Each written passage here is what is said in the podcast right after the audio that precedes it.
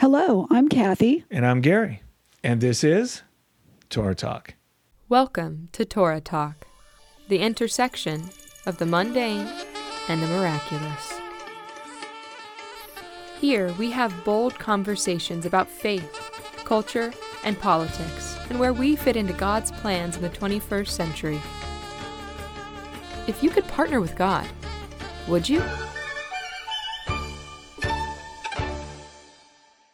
Hi, everyone. It's so good to be back with you. You know, both of our lives have been kind of crazy lately, right, That's, that's an understatement, huh, Kathy?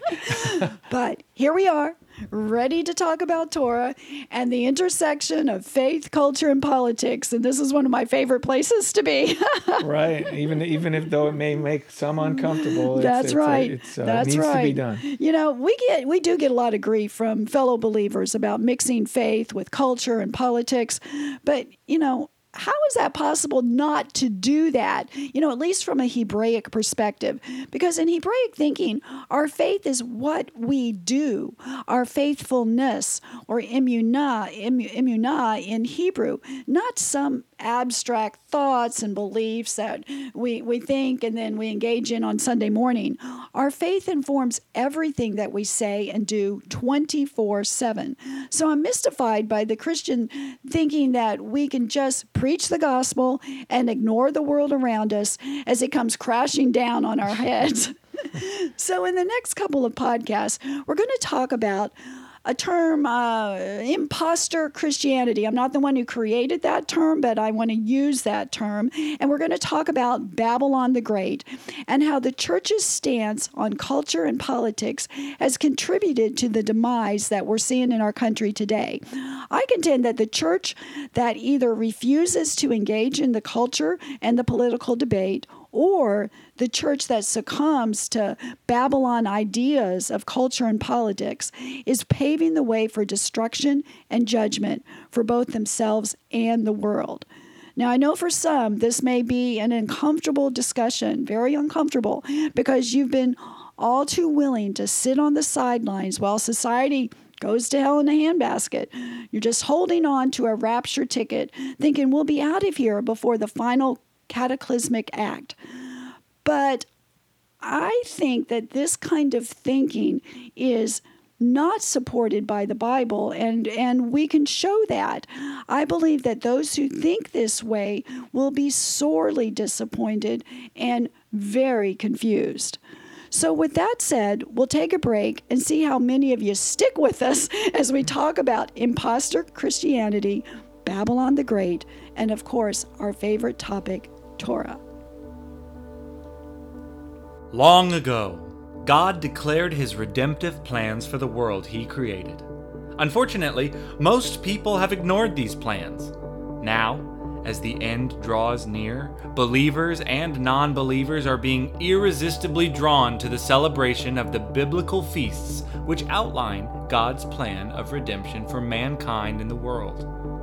If you found yourself curious about the biblical feasts and you want to know how and why Christians celebrate these holidays, read Declaring the End from the Beginning Our Past and Future Revealed in the Biblical Feasts.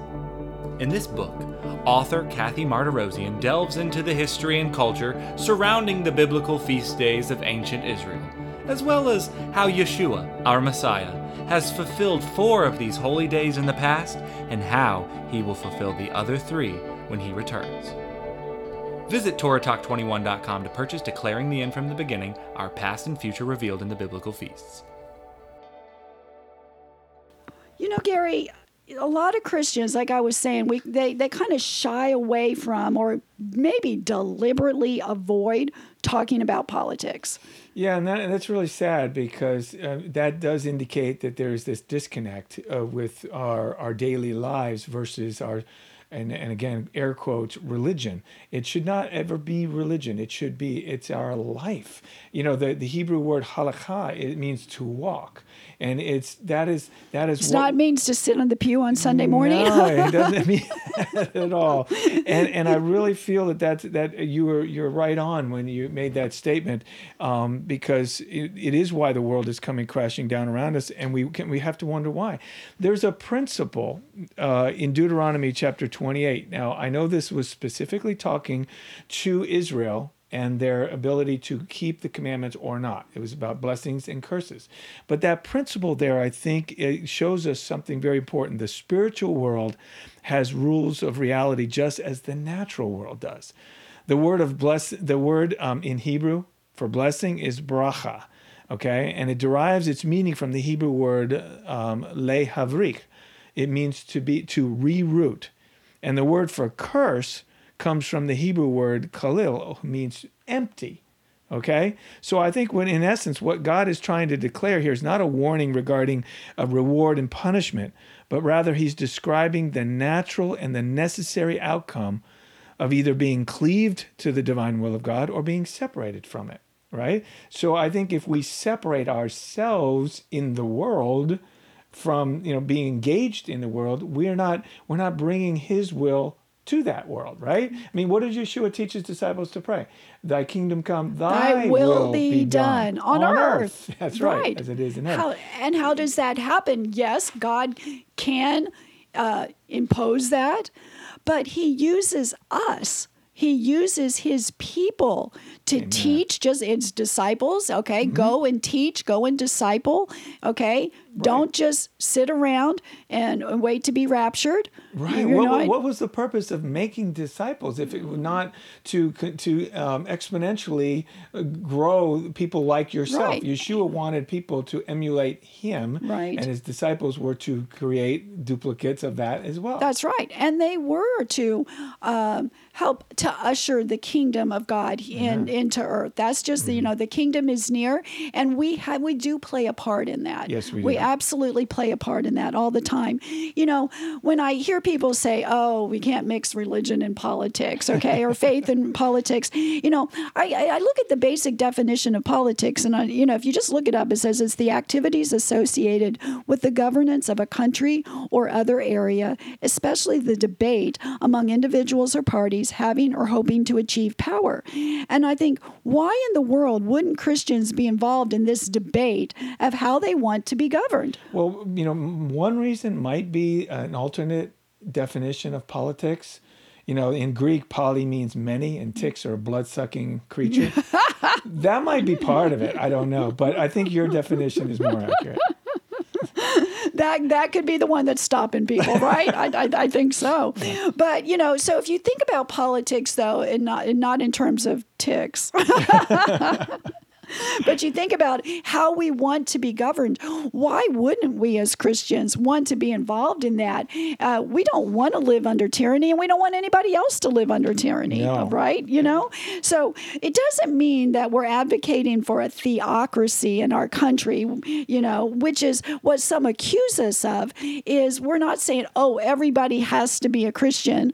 And that, I'm glad you brought that up because it's important to understand that the theocracy that will come to this earth will not come until the Messiah returns. That's right. It's not coming under It's man's not rule. Not coming under No. man's rule, but we No. can still emulate the, what Messiah taught us in his first visit uh, before that theocracy ever comes. you know, it, let's face it, our nation and everyone in it, everyone benefits from the individual freedoms and the moral guidelines of the Judeo Christian faith. It doesn't mean everybody has to be a Jew or a Christian, but individual liberty to pursue one's own course is part of our faith. And, you know, the founders knew that and said it over and over. Yes, they did, and I know we're going to talk more about that mm-hmm. today. But that, that that's such a, a misconception that is being there's an attempt to try to change. You know, it's revisionist history. Yes, yes. What the founders really meant. Yes. You know, so that brings us to our topic today. And it, it I was prompted by a segment that I heard on Glenn Beck's program uh, when he was reading a CNN article. And this article was entitled, An Imposter Christianity is Threatening American Democracy. oh, okay, that's kind of interesting. What's Yeah. he saying here? Now, I know that not everyone in our audience uh, listens or reads CNN, and you don't uh, probably all listen to Glenn Beck, and that's fine. But I think that it's kind of important for us to see, to know and understand what people are saying in the world, to know and understand how they're thinking.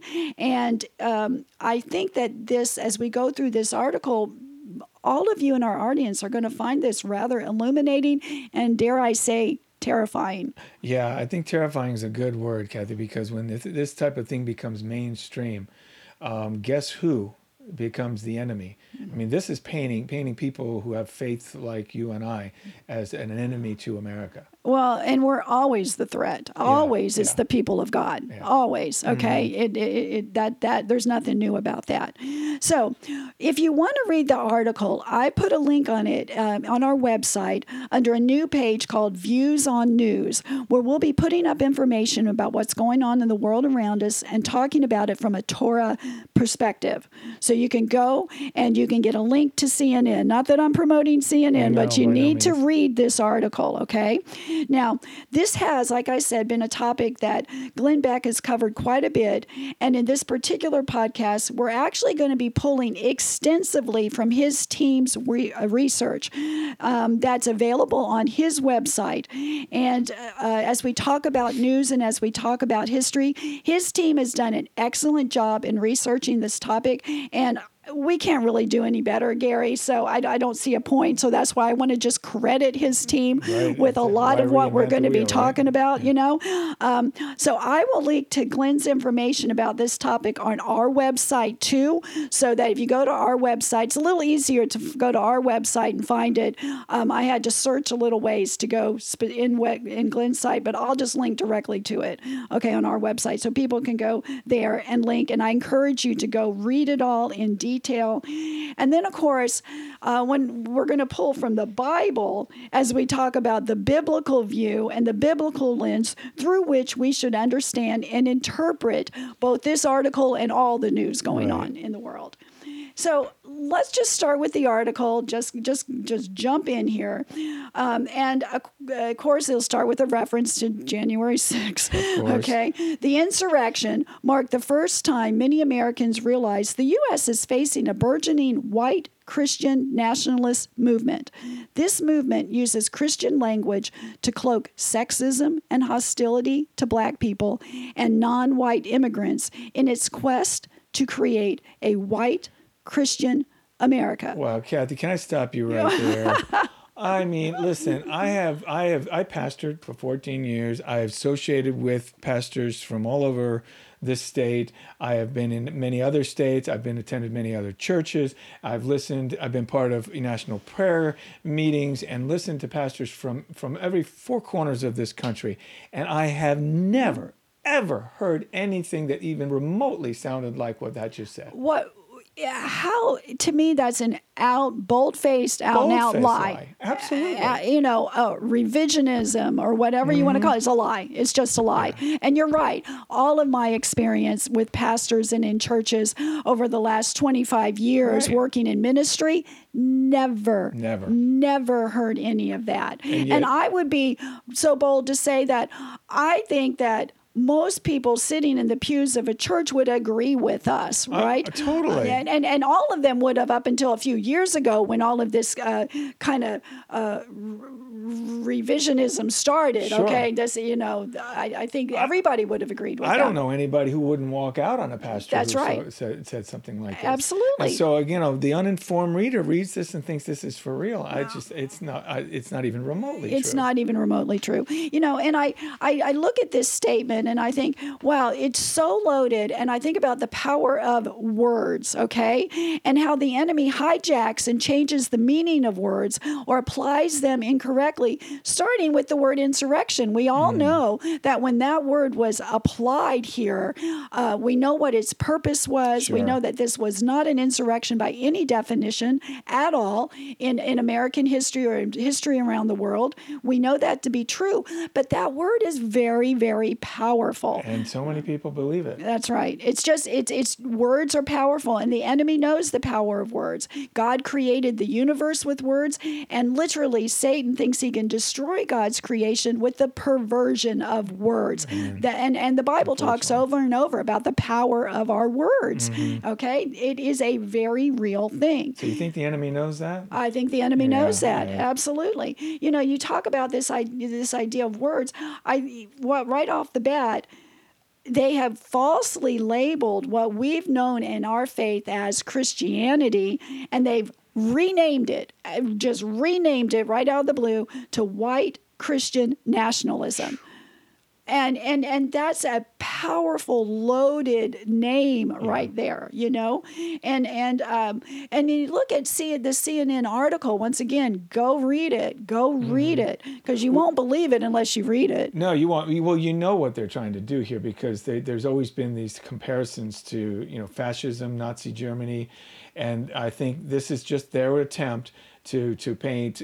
Let's uh, let's be honest. We know this directly at Donald Trump and and anybody who may have voted for Right. him. So they they want to label him as Hitler and then everybody else as Nazis that follow him and trying to cre- recreate an Aryan race or something. and, and as what this is soon as with. you do that, as soon as you label someone as Hitler or a group of people as Nazis, you have totally shut down any conversation. okay, exactly. because you have then the, that that that other side has no moral high ground, no ground to stand on Right. So morally. we open our mouth and we're part of that or that group, and Right. well, I'm that can't that that cannot prevent us from telling the truth. That- exactly. We can't be afraid of being labeled that. I'm not afraid of being labeled it. I hate the label, but I'm not afraid of being ha- uh, labeled it in order to try to defend this truth. Exactly. Like uh, like a Dietrich Bonhoeffer would have had. Abs- absolutely. You know, so you're looking at the article and you're thinking, okay, so maybe CNN and this this writer is talking about some kind of fringe group, okay, that's kind of calling themselves Christian. Hmm. There's always been those kind of fringy groups, okay? Right. But it's like, nope. You have another line from the article white Christian nationalist beliefs have infiltrated the religious mainstream so thoroughly that virtually any conservative pastor tries to challenge its ideology risks their career. So what so what we're saying is sexism and racism are mainstream in the church. They don't even dance around it or anything. Once They're again, just right out. Once again, bold faced lie. lie. I have never, Yes. ever, in all my years in, in, in involved in Christianity, have ever heard these types of things No. spoken from a No, pulpit. you know, I, I once again, if you look at the use of words, and even in this sentence, they say if any conservative pastor tries to challenge it, and I'm looking at the term conservative. You know, the term conservative is historically associated with those who want to conserve a biblical view of the world, but here we have a non-conservative ideology masquerading as conservatism. It's so twisted; it gets Oh my really gosh, confusing. yeah. You know, so so the words are used to twist and confuse people, and it works really well. Yeah, and who's the author of confusion? A- absolutely. exactly what yes, we're uh, saying. That's right. So what this article is saying is that Christianity is racist and sexist, and even if you're a non-white Christian, and there are very many non-white Christians, you're also racist and sexist because your faith is racist and sexist. And why is our faith racist and sexist? Gary, that the, the basic answer is because we don't agree with the non biblical theologies that are being presented to us from the world. A theology of, for instance, social justice versus individual justice, and each of us is responsible for our own behaviors. Okay. We don't believe with in reproductive freedom. Um, there these power of words. Okay. power of words. It used to be called perversion. I think. Yeah, exactly. We don't believe in gender transitioning. And of course, we don't agree with the secular sacrament of what they are calling marriage equality. Okay. Man, these these words These that they come up with in order to just confuse matters, things that are, should be just black and white, and and you're right. They they control they control the language, the narrative, they c- the confusion, and it's simply no. We are standing on Torah principles, God's instruction to us. It has nothing to do with, with Racism, sexism, any any of that. Once again, they're not trying to cancel us, Gary. cancel God. They're canceling God. That's that's, that's exactly that's always the target. We've said that over and over Yes, again. have, it's true. You know, um, this article quotes uh, a couple of people that they claim are experts, and I encourage people. The first thing I did when I looked even at the article is I went and started looking up who these people were, who the writer was, who the people they quote. They they pulled in a few different surveys, and I was like, who are these people in groups that are doing these surveys? And uh, so it's important to know your sources. And there's a, a someone referenced in this is quoted six times. This um, person, um, a professor in the history of gender studies at Calvin University, Kristin, I don't know if I'm saying her name right, Kristin Kobes Du Mez. And um, this person, Kristin Kobes Du Mez, wrote a New York Times bestseller, of course, New York Times. Of course. and it's called, uh, ta-da, Jesus and John Wayne, How White Evangelicals Corrupted a Faith and Fractured a Nation. So, okay. so it's the Christians who fractured the nation, and not the And not divisive politi- political, um, you know, uh, identity politics that have been No. implemented no, by. by it's the, Christians. It's Jesus. yeah. Oh, that, that, that pesky old Jesus. That's right. again. Mm. Exactly. You know, so I went, you know, I read everything. So I even went and bought this book to see if it's as radical as it, the title suggested. Yeah, And it, it it actually is. And what's interesting, Gary, is that there's a chapter I was attracted to, and it was called uh, Why We Want to Kill You. And I was like, Oh, that's interesting because that's the title of a book of someone that you and I both know, Walid Shoebat, who's a, a former Muslim trained terrorist who converted, uh, became a believer, okay, was raised and trained to hate Israel and now loves Israel, Right. was raised and trained against the God of Israel and now loves the God of Israel and teaches about that. And you and I uh, know him. You booked him at the church. Um, I, I booked him in different places. So there's an entire chapter about you and me and everybody who booked people like Walid. I feel honored. Exactly. I, I read that. I was like, oh, she's talking about us.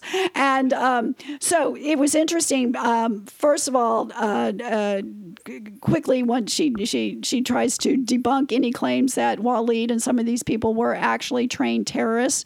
And, you know, uh, Gary, I spent hours and hours with Walid. I know you you know, I spent hours and hours, and his story is fascinating. And um, he he saw the hand of God as he looked back later Mm-hmm. in his attempts to to hurt and maim and destroy.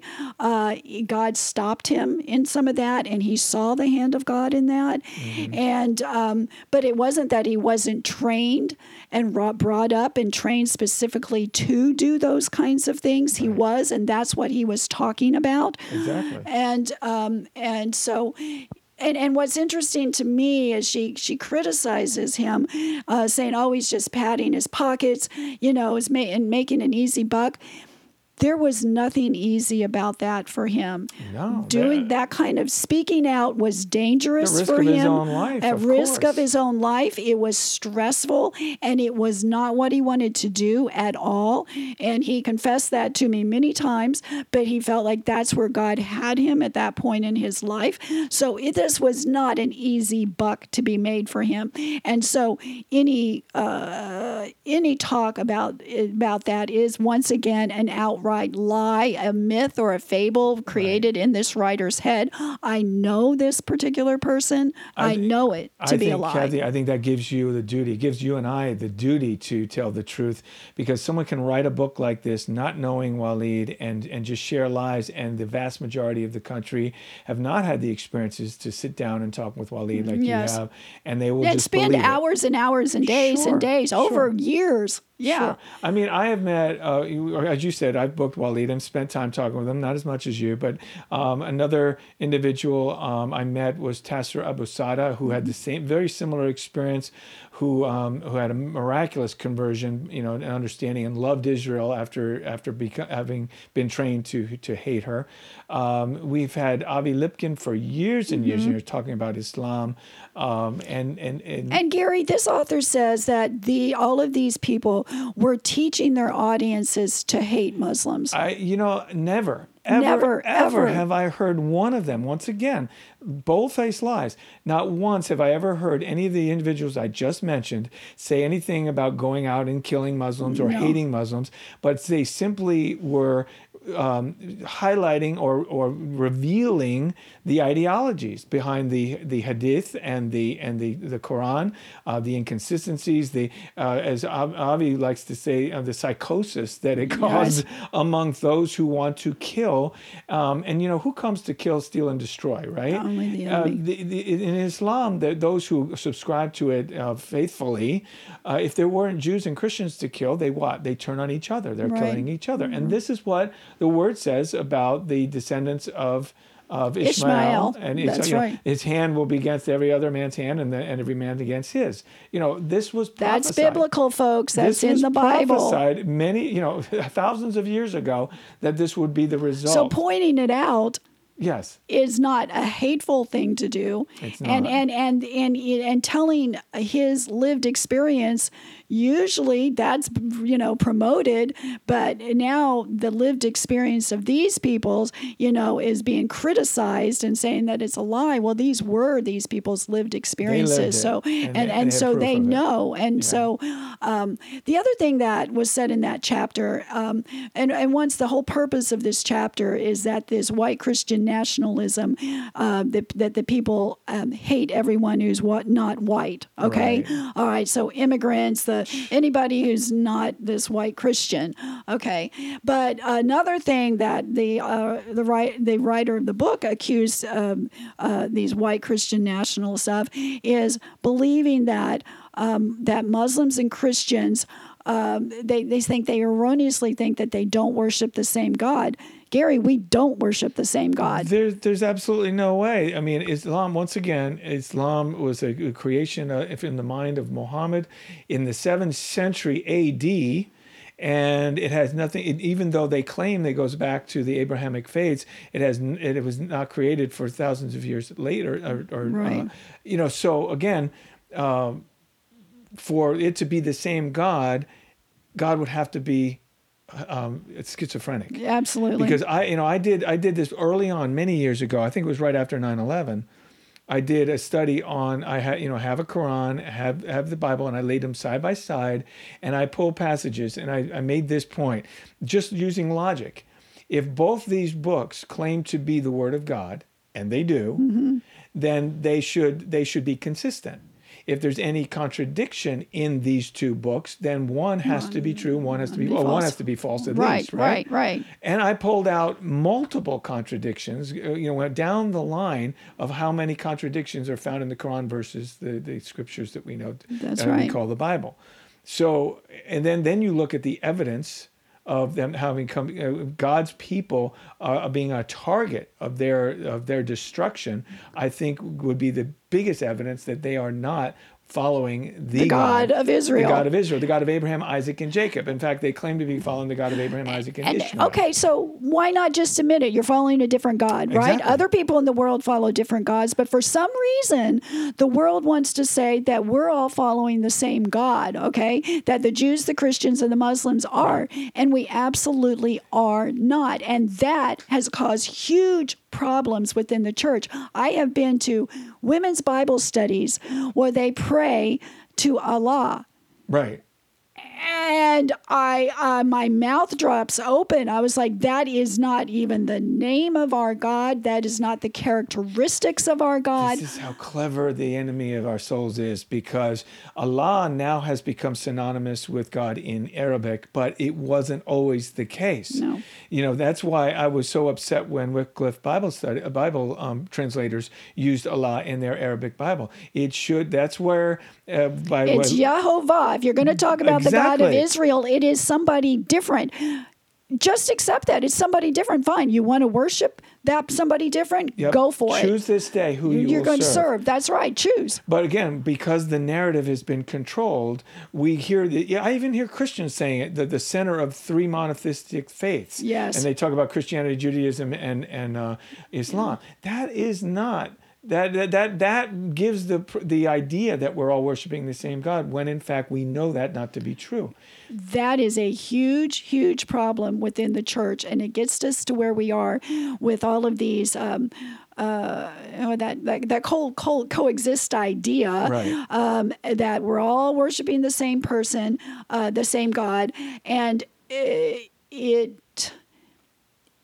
that's a big problem. And God has always identified himself singularly and separately from all other gods That's right. you know, and uh, and provided a code of conduct that is different than all other, you know, quote unquote gods. Right. It's a very different thing. But if we throw it all and mesh it all together, uh, we are causing problems for ourselves within the body of believers. Absolutely. This comes back to your favorite passage. You know, my people are destroyed of lack of knowledge yeah. because the, the, there is absolute. This is the one of the most important topics we could ever uh, talk about and expose. I'm glad we have this platform to do it. Yes. And it is so easy to prove out. If, if people would just look at the history and the, his, uh, his, the the fact where Islam was born versus where you know God approaches Abraham you know four thousand years, Years ago, or- yes. uh, so much of this can be proven out, and we don't have time to cover it all Right, today. right. But Maybe again, another podcast. maybe another maybe podcast. we go maybe through I'll this. do some of those passages that are contradictory, Yeah, oh, and we'll yes. talk about that type of thing because this is huge Yes. for for Christian. Our audience, to our audience, you need to understand this. You need to educate yourself. Don't take our word for it. That's right. That's right. Don't so I think we do talk about this in another time. But I just brought it up because I'm reading this book that's related to this article. Well, it shows though that they they they're, Yes. they're propagating lies. Exactly. So, you know, so we get back to the article itself, and it says that there were some key beliefs associated with this white Christian nationalism. And one of them was the, the myth that uh, the United States was founded as a Christian nation. I'm like, Okay, the myth that it was founded as a Christian nation. So of course they go to someone who would know what they're talking about. You say, okay, we'll go to a to a to a, a, a theologian or a his, historian, maybe, or maybe a pastor. That would be an expert. No, CNN goes to a sociologist, and we know how what experts they are on faith, Oh, of right? course. Absolutely, they get the the Judeo-Christian faith, right? That's who we go to. Okay, as our expert. I love So, so this guy, um, this Philip Gorski, he says erasing the line separating piety and politics is a key characteristic of white Christian nationalism. Many want to reduce or erase or erase the separation of church and state. Say those who study the movement. I'm not sure who's all studying this movement, but there's that phrase: separation of church and, and state. It's probably the most misunderstood statements is. in the history of our nation. Right? It is, You know? absolutely. So, according to some folks, this statement means that no one under any circumstance can engage in or express any aspect of their faith when they are on government uh, property or engaged in government business or receiving government monies. This affects our schools, universities, libraries, military institutions, even nursing homes, senior living facilities. It affected me when I worked at the domestic violence program in the Salvation Army, a Christian organization that received government monies, and we were restricted on the things that we could say uh, to people in that particular program. Yeah. You know, because they were re- they were talking about this separation of church and state. So things like that have happened, and because of this misunderstanding with people thinking that it means that normal individuals can't express their faith, we get decisions made like students are prohibited from carrying Bibles into a class, or uh, a state employee was forbidden to park in a parking lot because of a b- Christian bumper sticker. I mean, come on, give me a break. You know, college students forbidden to have Bible studies in their dorm rooms, kids uh, forbidden to pray over their lunches. And it's so easy to disprove that, that, that you know this stand is so perverted. And and and and it, it- because what we're looking at here is where the con- what the Constitution says, right? the Constitution: Congress shall make no law respecting the establishment of religion or prohibiting the free exercise thereof. You know, the people that wrote the Constitution, our founders, they were not concerned about individuals influencing the government with their faith. It was the exact opposite. The exact opposite. And then that is so easy to prove. And simply by reading the the amendment itself. Yes. I'm so glad that you just did that because if if everybody realized how simple, it was and they hear separation of church and state, they think it's in the Constitution. Right. As, as you know, we all know that it was it, it never it appeared never there. appear there, but it's it, it make no law respecting the establishment of religion, meaning that Congress would not create a state religion like the Church of England, right? Right. And then make everybody, uh, you know, worship there, Mm-hmm. okay? Or oh, this is so simple, Gary, prohibiting the free exercise thereof. How difficult is that to understand? Come That's on, it. that's it. It's so Not- simple. Not, to not to not to we're not to prohibit the government is not to prohibit the free exercise thereof. right. Period. Period. So simple. And yet we get this this phrase separation of church and straight state. We've talked about it before.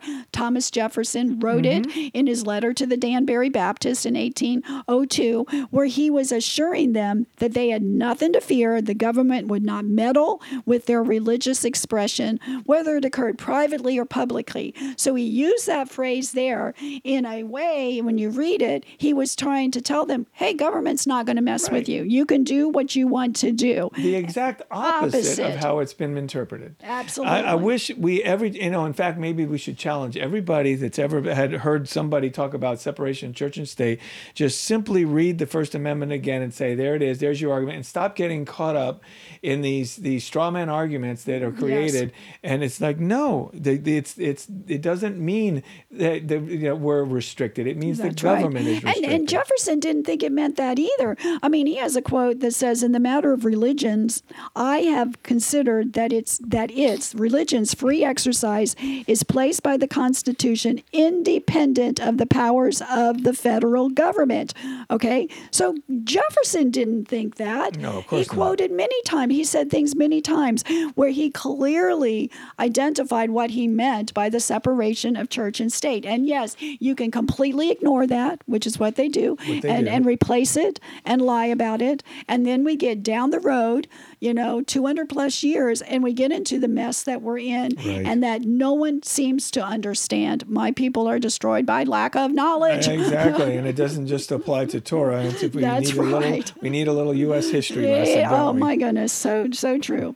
So anyway, this uh, this uh, person that they were uh, talking to, this sociologist expert, right on religion, Mm-hmm. uh, said one of the most popular beliefs among white Christian nationalists is that the U.S. was founded as a Christian nation. The founding fathers were all Orthodox evangelical Christians, and God has chosen the U.S. for special for a special role in history. It is a half truth, a mythological version of American history. Oh gosh, you know these people are so tiresome. Okay, they wear you out, don't they? they they wear you out. Okay, Mm-hmm. so okay, here's the myth that we're founded as a Christian nation. Or let's let's start here. The founding fathers were all evangelical Christians. Okay, so Gary, were any of our nation's founders Christians? So, Kathy, I'm so glad you asked. Let me name a few who indicated that they were Okay. John Adams, Samuel Adams, Josiah Bartlett, hmm. Gunning Bedford, Charles Carroll, Alexander Hamilton, John Hancock, John Hart, Patrick Henry, James Madison, Benjamin Rush, Roger Sherman, John Witherspoon. Shall we go on? Oh. I mean, you know, I mean, let's look look at some of the things that they said, and that's that's the proof. Because you know, if we uh, look at their documents, look at their letters, and and you could see whether they are quote quote deists or if they were Right. actually Christians. Right. Sa- Samuel Adams said, "I rely upon the merits of Jesus Christ for a pardon of all my sins." There's nothing deist about that. There's nothing atheist about Nothing, that. absolutely not. Alexander Hamilton. I have tender reliance on the mercy of the Almighty through the merits of the Lord Jesus Christ. I mean, again, Pretty clear. Uh-huh. They're so clear, so clear. Patrick Henry, being a Christian is a character which I pri- a character which I prize far above all this world has or can boast. Wow. Was he a Christian, Gary? Do you I- think? you I, think it's, I- it's I'm a little not confusing. Sure, that was yeah, that was It's you know. Come on, Patrick. Henry, don't mince words. Get to clearer, the point. right? One more. Benjamin Rush said the gospel of Jesus Christ prescribes the the wisest rules for just conduct in every situation of life. Wow, I he even supports it. our first premise. That's For right. life. Yes, every situation for life. And he recognized, once again, not everybody, he does not saying everybody has to be a Christian. Right. Right? None of them But did. none of them They're said talking about their own personal That's right. That's right. Okay. But it provides the wisest rule for conduct. Mm-hmm. Okay. Uh, you know, you don't have to accept, you don't have to be that. Okay. But it's really good to live in a country that that does subscribe to that because you benefit from it. You basically. do benefit from it. Are the freedoms that everyone out there, whether you're a believer or not, or, or have benefited from all your lives because our founding fathers understood this. Exactly. You know, there are more of them that uh, that had these very specific quotes. If you want to see more of these quotes, once again, follow our link over to Glenn Beck's website, and you'll just see lists and lists of them. Okay, uh, we don't have time to go through it all. So, what about the myth that we're founded as a Christian nation? Did these white Christian nationalists make that up? So once again, I'm going to turn to the the research of, of Glenn Beck's team, um, and we look at some early um, charters and founding documents. 1606, the Virginian Charter declared that the colony was started for the for the propagating of the Christian religion to such people as yet live in ignorance of the true knowledge and worship of God. Wow. Okay, that's kind of clear. Once again, the Mayflower Compact, in nine- uh, 1620, declared that their endeavor was undertaken. This is quote for the glory of God and the advancement of the Christian faith. Once again, I mean, they're Mm-hmm. pretty they're clear. not. There, there's nothing mysterious about these statements. Multiple colonial uh, charters affirmed the aim of the early colonies to advance Christianity. The United Colonies of New England, for instance, 1643, was uh, their goal was to advance the kingdom of our Lord Jesus Christ and enjoy the liberties of the gospel in purity with peace. And I love this one because it not only acknowledges the reason for founding the colonies, okay, to advance the gospel, but recognizes that liberties and freedom and the peace inherent in the gospel of Christ. I, I like that a lot. So you're like, okay, so it looks like we've got founders who claim to be Christian. It looks that in founding charters and so forth, that their goal was to found this nation as a Christian nation, and and I'll and I'll say a Judeo-Christian nation because they Absolutely. they absolutely pull. Uh, well, in fact, so much of of how we govern ourselves is pulled back from specifically from Torah. Absolutely, there Yeah. would be, and, and I and I wish it was a more pure form today. Mm-hmm. But there would be no Christianity without exactly the Torah, without Judaism. Absolutely, absolutely. So then you're like, okay, um, what about other parts of our government? Did you know that the Supreme Court has delivered a unanimous ruling declaring of America that this is a Christian nation three separate times? Three separate times they delivered a ruling that says we're a Christian nation hmm. 1844, 1892, and 1931. Yeah, there it Okay, so there we have the Supreme Court. What about the presidents, Well, Gary? Do we have any presidents who think we're a Christian see, nation?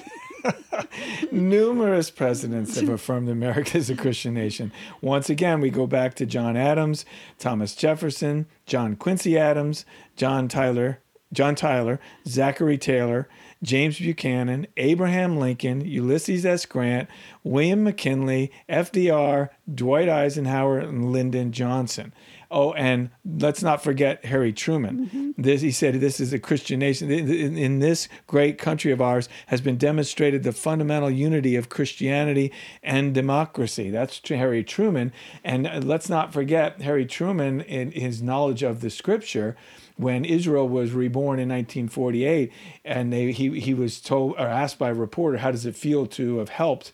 Uh, you know, Israel being reborn. He said, "Helped." He says, "I'm Cyrus. I'm Cyrus." He, He understood. knew He understood the prophecy in, in in Isaiah about Cyrus and the Babylonian uh, return, and now he's seeing this as the second return. So these guys understood the word of God.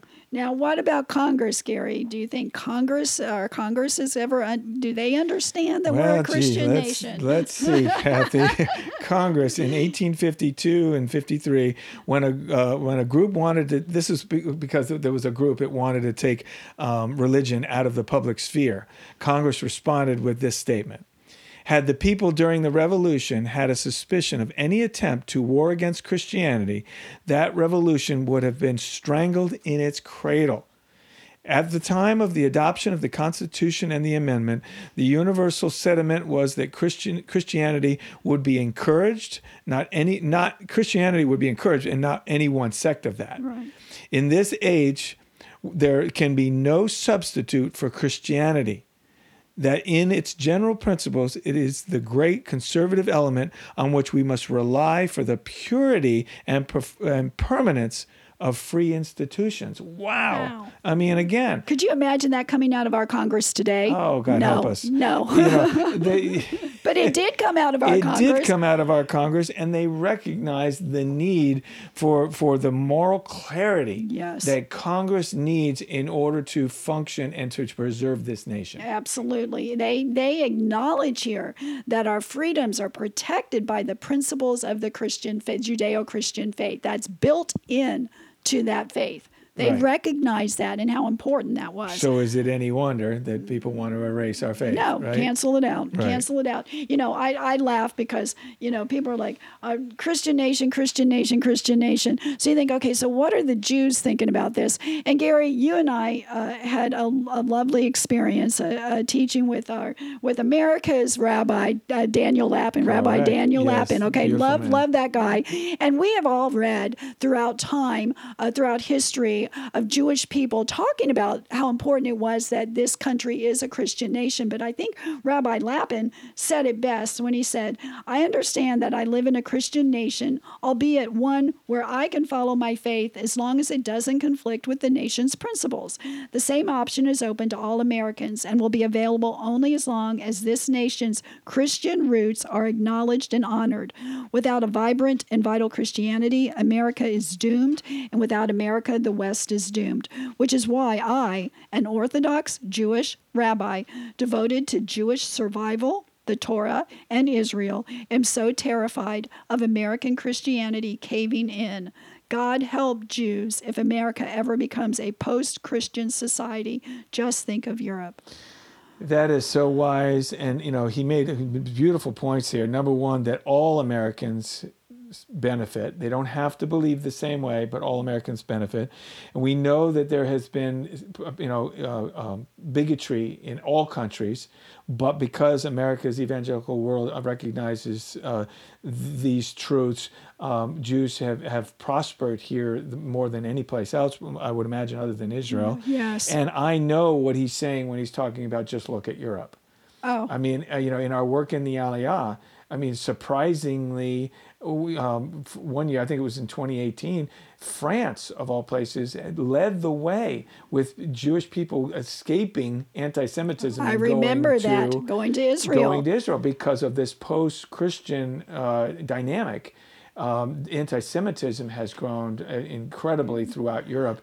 And here you have this enli- so-called enlightened uh, democratic nation of France, and, and, and Jewish people were afraid to walk down the street with a That's kippah on. right. That's right. Yeah. Because it was a post-Christian nation. Yes, Yeah. exactly. You know, the the CNN article uh, lists the um, when it's trying when the author was trying to prove that we're not we weren't founded as a Christian nation. They they list the 1797 Treaty of Tripoli as evidence that the U.S. was founded as secular, and we don't have time right now in this podcast to go through it and debunk this claim. Uh, suffice it to say, they they read one sentence out of that and and leave out all of the context and all of the understanding. And um, I would encourage our audience once again go to the link on our website that brings us to to Glenn Beck's team and the work that they've done to debunk that one particular statement. It's just like with the Bible. You can pick. In whatever you believe, you can find a line, passage to a support it. passage to Yeah. support it. But yeah, out of context, you know, it doesn't matter. But people Yeah. do it all the time. I know we don't have time to get into this, but just a side note: that years ago, I remember when uh, when J- Thomas Jefferson's Quran was in the news. I think it was because it was found in the library, and it was a big, big deal about Thomas Jefferson. Had a Quran, Had yeah. a Quran, and see he was a, he was a deist. He was enlightened, and this and that and the other thing. And all a quick study of the history showed the reason why he he was studying the enemy, and it's right here. That's exactly Yeah. know your enemy. Know That's your exactly, enemy. and that's right because of this. Uh, what was going on with the pirate, the Barbary pirates? Exactly, This whole this whole thing That's is why the related to the were formed. exactly, exactly. On the so shores if of you're Tripoli. on the shores of? Tripoli, exactly. This was the Treaty of Tripoli. So if you want to know any more about that, please follow that link on Yeah, our educate site. yourself. Educate yourself. The article says goes on and says the ideas of the white Christian nationalists are also so insidious because they may sound like expressions of Christian piety or harmless references to U.S. history. But white Christian nationalists interpret these ideas in ways that are potentially violent and heretical. Of course, the reference to violence is they go back to the January 6th. Once again, the only person who died violently that day was unarmed shot by woman. the Capitol Hill police. right. okay, everybody else died did, but from different mad uh, ways. Okay, heart attacks and stuff like that. But there was not violence in that sense. So, but. I'm not saying uh, that everything that those people did that day was okay. We've never said that that's that's okay, Right. right? But it is not what is portrayed to be in the media in any way, shape, or And form. that's important, Kathy. We've never said that that was okay. There was some crazy, stupid things going on there that day, but the media loves to say where five people died. I think is the number Yeah. now. Whereas not one, One. of those people died because of you know violence, like guns. There were there were no, weapons. There were no that weapons. They've already had. proven that. Right. Exactly. You know, so. Um, yeah, I also find this I, use of the word her, uh, heretical. You know, heretical is an interesting word, and just very briefly, if you go back to the Greek, it actually uh, it means the Latin and the Greek. It means it's just a school of thought. But okay, in our day, it's become mu- much has a much greater negative connotation. You're going against orthodoxy, against the uh, what the whole establishment believes. You're a heretic, so it's very, very negative. But in its original sense, that's not at all. It was just a school of thought, a taking or choosing for oneself. and I was like, that was such a good thing. And then we turned yeah, it thinking for yourself. thinking for yourself. Whoa, boy, that's that's bad. But you know, we've been called we've been called heretics many times, okay, because of our belief in this Hebraic roots of the faith Right. and so forth. And now we're becoming we're called heretics because we don't believe two plus two equals five. I- Exactly. You know, so that word heretical is always used as a weapon now. Absolutely. Um, so. So he said, this movement is not only anti democratic, it contradicts the life and teachings of Jesus, some clergy scholars and historians say. Okay, so basically the author is saying that Christianity, con- that this white Christian nationalism, which he has equated to Christianity, okay, he's already said that's what mainstream mm-hmm. Christianity is, contradicts the life and teachings of Jesus. So, Gary, here's something that you and I can chew on. And in fact, in some aspects, we can agree with this guy, right? You know? Yeah, that's that's the scary part because they, they latch on to the inconsistencies right. in, in Christianity compare and that's one of the reasons we started this podcast going back to the Torah. That's right. And so they do latch on that. They do. They find our weaknesses. They exploit them. A good enemy does do that. An enemy Yep. does that. That's good. That's smart. And I hear, I kind of think the enemy has found the Achilles heel of Christianity, mm-hmm. because you know modern day Christian Christianity often does contradict the life and teachings of Jesus. Yes. Okay, and the disciples and of Paul.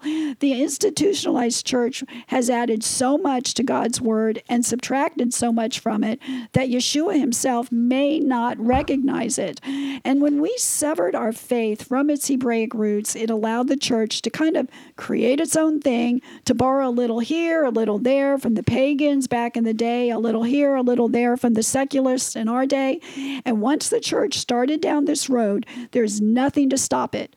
So, for for instance, if it's okay to eat unclean animals that God calls an abomination, how can we argue against a homosexual behavior that God also calls an abomination? Same word, right? Yeah, You've yeah. talked about that. I talked about this because I actually had uh, an atheist confront me with that, Mm-hmm. and I was able to say, and for, for the first time he was confronted with somebody who could say this, I was saying, no, I don't eat the un- right. unclean. right, because he was I- saying, well, they're both the same word, both the same. abomination. Yes. Yeah, and, you so, do, but every other Christian that he confronted was was confounded by the fact that oh, I'm being inconsistent. I call one an abomination, yet I eat my my BLT. That's right, exactly. You know, if we create our own holy days and say that they're from God, then why can't Gay Pride Month be part of the church calendar?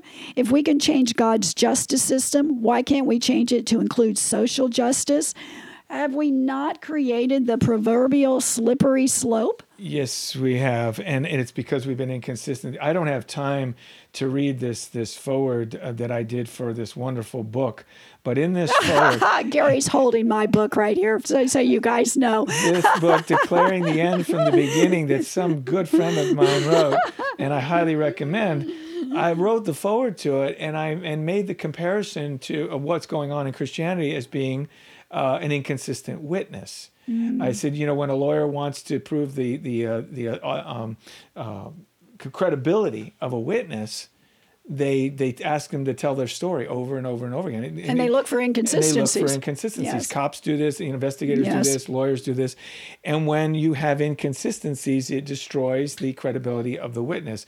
And I made the point that one of the witnesses has changed its story. That's right. And that's Christianity. And and uh, that's why we have this push, this desire to teach everyone that we need to go back to the Torah. That's right. Yes, the, the the power of two witnesses, and if one of them doesn't quite have it right, that that's a weakness. Okay, in the testimony. And It's- our enemy has picked up on this. Exactly. So when we as Christians say that we have a God who changes from the Old Testament to the New Testament, what is there to keep him from changing again?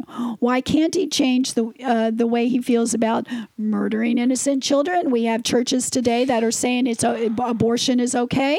All right. Why can't he create uh, say 20 genders are okay instead of two. I had two in the Old Testament, but the Old Testament isn't valid anymore.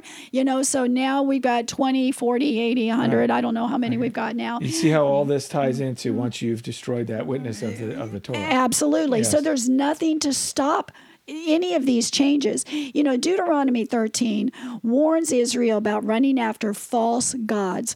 And it says, If there arises among you a prophet or a dreamer of dreams, and he gives you a sign or a wonder, and the sign or wonder comes to pass, of which he spoke, saying, Let us go after other gods which you have not known, and let us serve them.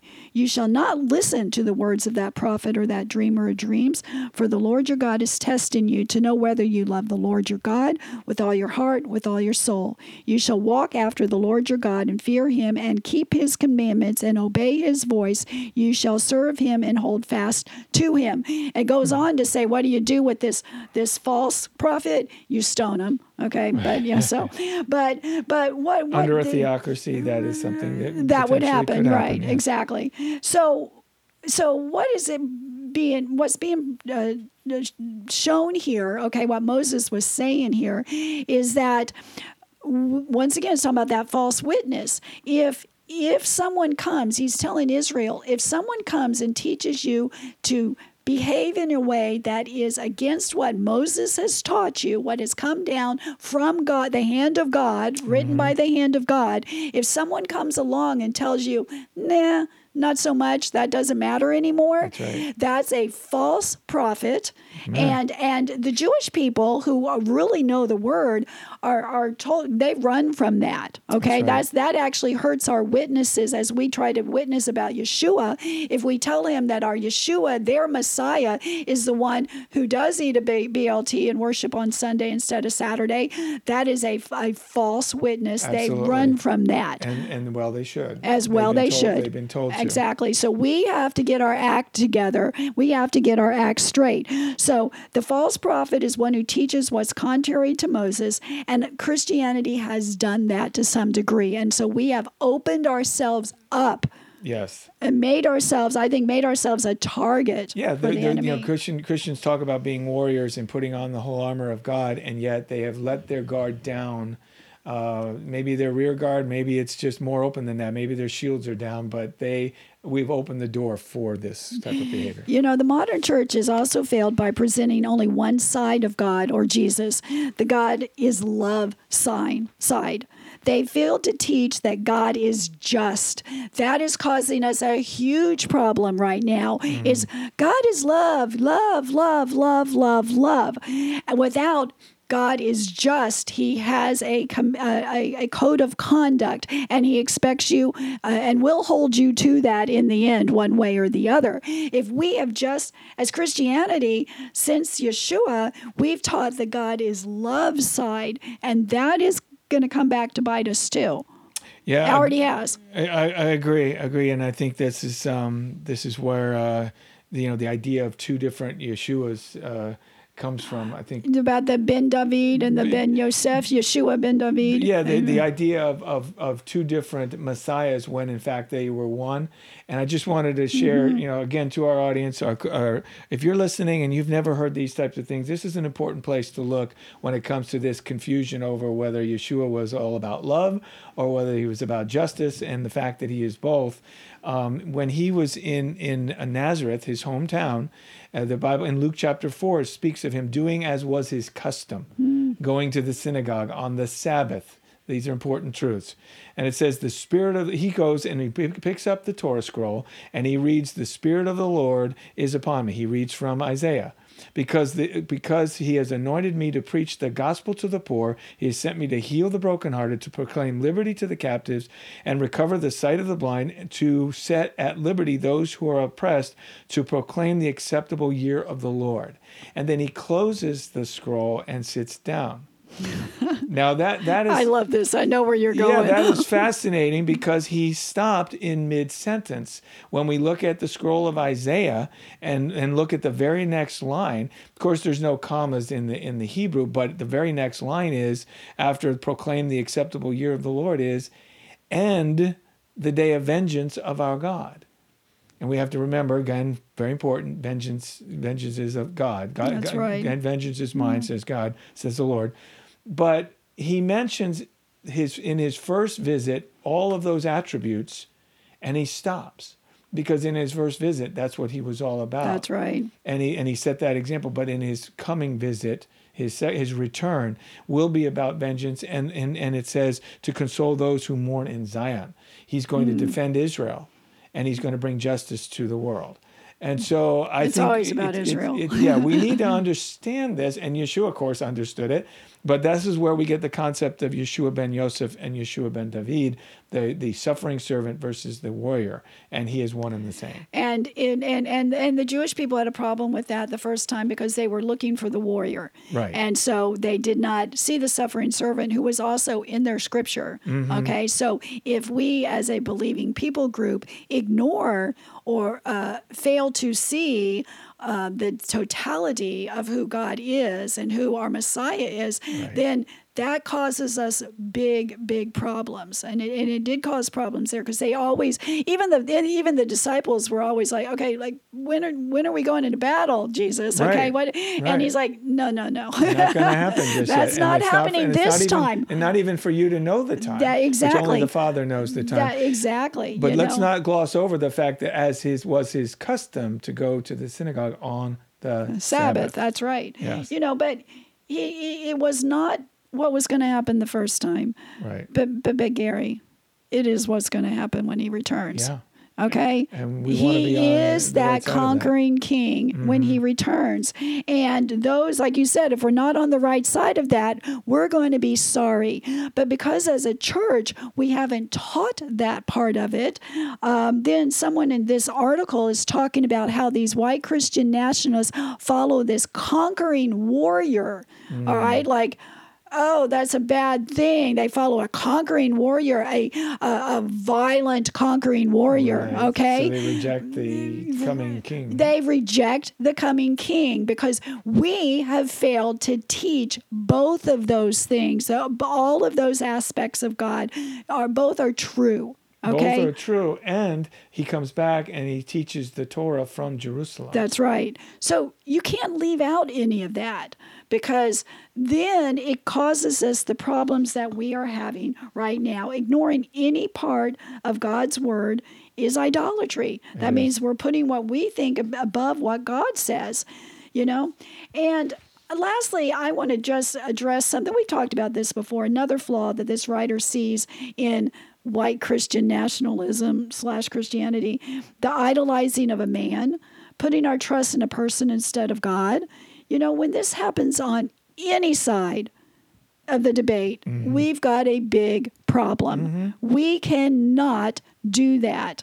And I think that there have been people who have been guilty of that. Absolutely. Okay. I have no doubt of that. Uh, and and so if we ever put a person on a pedestal that this is our savior person, that that is not good. Um, I I know um, at uh, CPAC uh, two years ago, there was in in that somewhere in that whole mix, there was a gold statue of Donald Trump, Ooh. and of course, the left sees that and is like, look what they're doing. They're making an idol of Donald Trump. Well, yeah, yeah you know, yeah. I, I, I, I, I, I agree with that. You know, we cannot do that at no. all. So we've got places we all need to work. Absolutely, no. We should never see any man on this on this planet as as Messiah no, uh, until he no, returns. Exactly. And I know that there was that that issue, you know, with with Obama. You know, there was uh-huh. a Messiah complex there, and I see it still today with the, with Trump worship. Yeah, yes. And uh, he he may be able to help turn the economy around, but right. he is not the, the savior of your soul. Absolutely. You know. So in conclusion you know, we do not believe that white Christian nationalism is the problem that this writer says that Absolutely. it is, okay? But we do believe that Christianity has a problem, and um, because it has a, a not taught the entire Word of God, it's kind of uh, allowed the enemy to expose our Achilles heel. It is allowed and it set us up as a target so to speak. And mm-hmm. that's what we're going to talk about in the next podcast. I want to talk about the signs we're already seeing that will culminate in the persecution of God's true followers during the time of tribulation that's to come. Now, while some of this persecution will come from Babylon, the state, the government, mm-hmm. obviously, much of it's going to come from Babylon, the false religion, just like it did in Yeshua's day.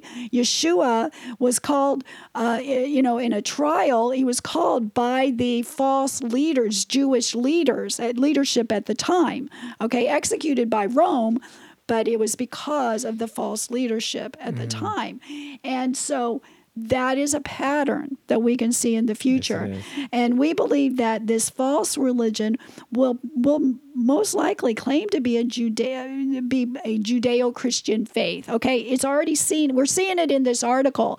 They're saying that we have a that that this white Christian nationalism is a false version, a perversion of true Christianity, and they're claiming true Christianity. Everybody's claiming Christianity. Yeah, yeah. Okay, um, so that this false religion is already on the rise, Gary. We've mm-hmm. seen it. Okay. It denies the truth of God's word. And we have got to stay vigilant so that we don't succumb to it, okay? Because the enemy wants to confuse us and he wants us to be trapped in Babylon. Yes, but the prophet John tells us to come out of Babylon before God destroys it. And in our next episode, we'll talk about these false religions and about Babylon the Great. And until next time, remember what the psalmist said those who love your Torah have great peace, and nothing causes them to stumble. Shalom, everyone. Shalom. Thank you for listening.